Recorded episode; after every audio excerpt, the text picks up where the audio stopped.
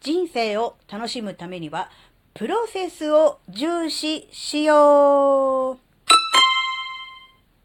あずききなこがなんか喋るってよ。この番組は子供の頃から周りとの違いに違和感を持っていたあずきなが自分の生きづらさを解消するために日々考えていることをシェアする番組です。こんにちは、あずきなです。人生を楽しむためには結果だけでなくプロセスもね、大事だよっていう、そういうお話なんですけど、なんでそう思ったのかっていうと、まあ、結果大事ですよね。うん、結果が全て。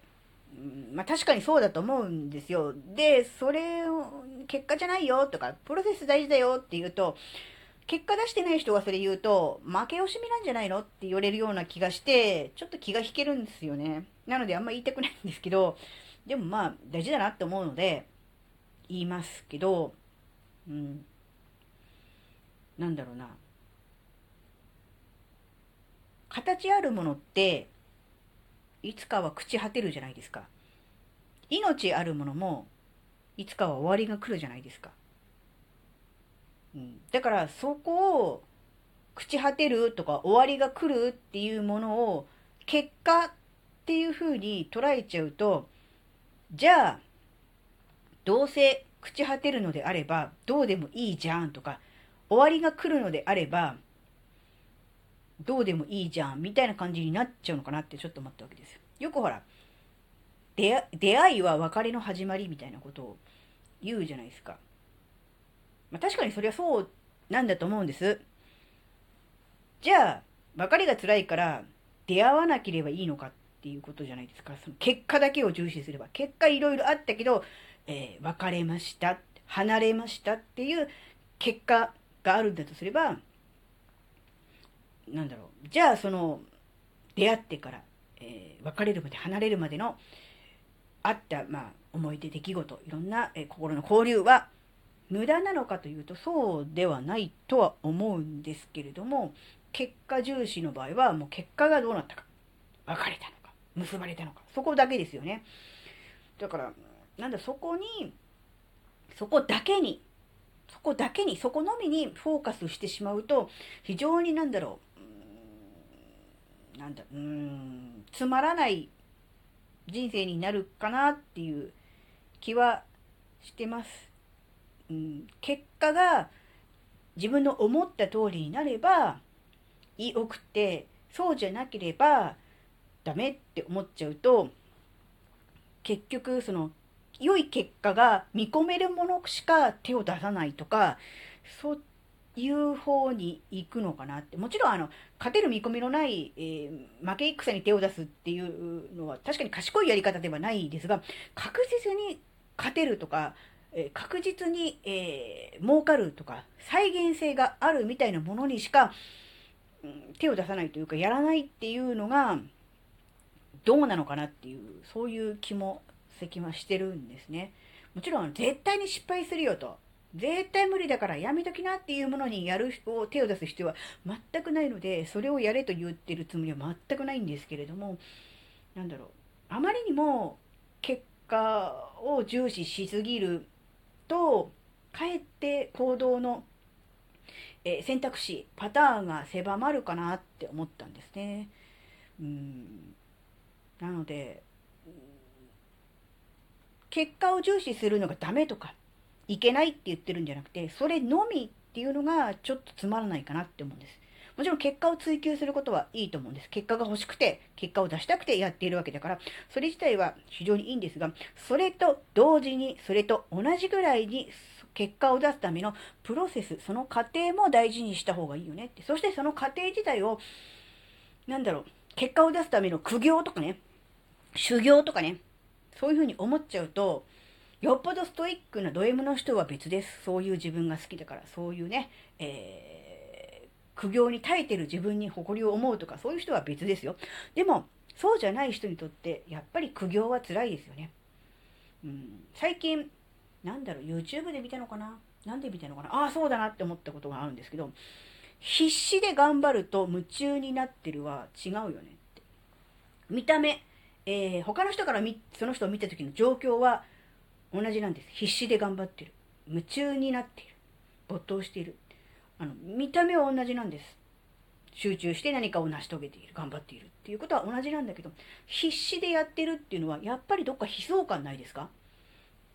で夢中になってるっていうのはなんか楽しそうじゃないですか？好きだからやりたいからやっている。たとええー、寝食を削って何かに打ち込んでいるんだとしても必死になってやっているのと夢中になっているやっているのは全然意味合いも違うし、えー、あのやってる人のこの内面のこの動機づけ的なものも全然違うと思うんですよ。で、やっぱり結果を重視、結果のみを重視する人はやっぱ必死になると思うんですよ。結果を出さなきゃいけない。結果を出したいというような思いがあるので必死になるんです。別にそれは悪いことじゃないです。必死でやらなきゃならないこともある。けれども、やっぱりこう、夢中になっている、没頭しているっていう人には、最終的にはかなわないし、やっぱりその夢中になっている人、没頭している人っていうのは、と必死になっている人との、ね、違いは何かというと、そのプロセスにも価値を置いている。うん、結果を得るまでのその過程にも、うん、楽しみを持っている。そその一つ一つの、まあ、作業というかやるべきことについても、うん、自分自身の成長を感じることができたり、楽しみ、面白み、えー、周り周りの人との協力、いろんなものをね、えー、感じることができているんだろうなって思うんですよね。なので、必死になって、えー、結果を求めるのも大事だけどそこに、うん、なんだろうな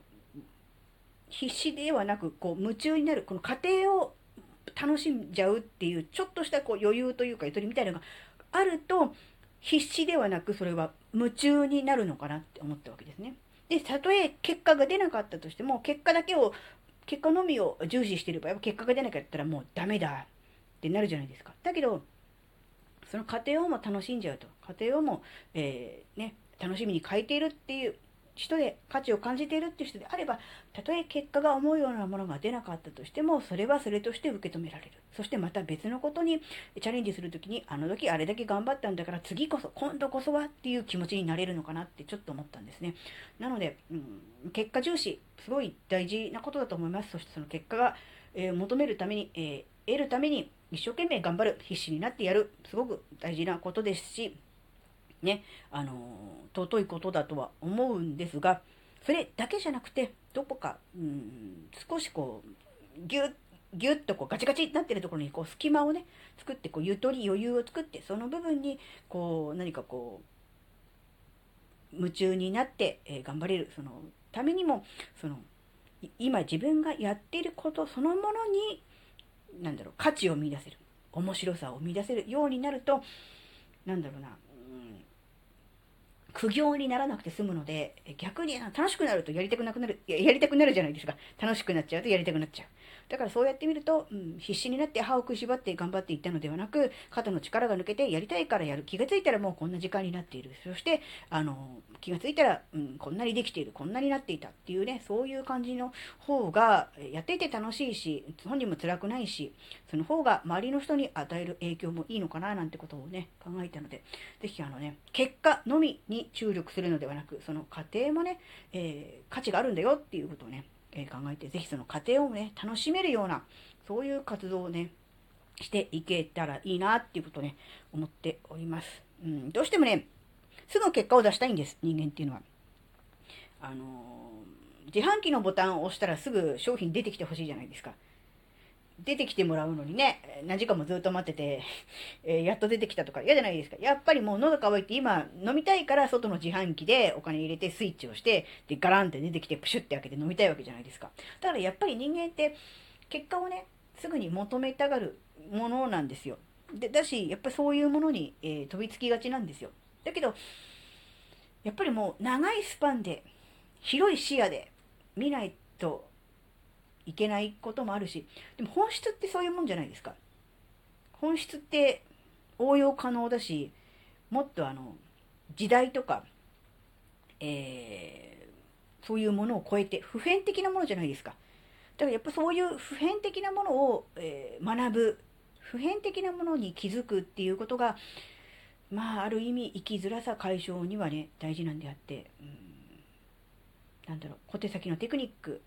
で、えー、なんとなく分かったふりできるふりになって、うん、ごまかすのではなく、もっとね、大きなもの、えー、広い視野、長いスパンで考えていくっていうことが、えー、遠回りではあると。時間もかかると。で、自分がやっていることが実際に、その、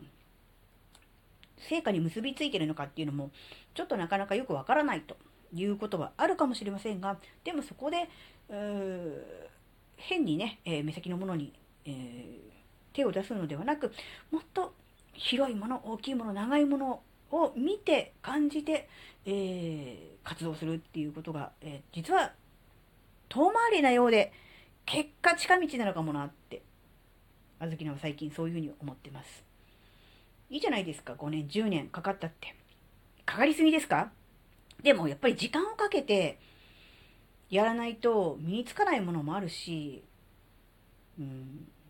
そういうものじゃないと本物じゃないような気もするんですよ。なんか、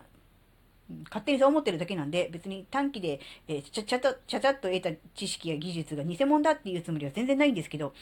なんかね、そんな気がします。なので、ぜひあの、うん、広い視野、広あの長いスパンでものが考えられる、そういうね、えー、人になってもらいたいなって思いました。はい、えー、今回のお話があなたの生きづらさ解消のヒントになれば、とっても嬉しいです。ここまでお聴きくださりありがとうございました。それではまた次回お会いしましょう。バイバーイ。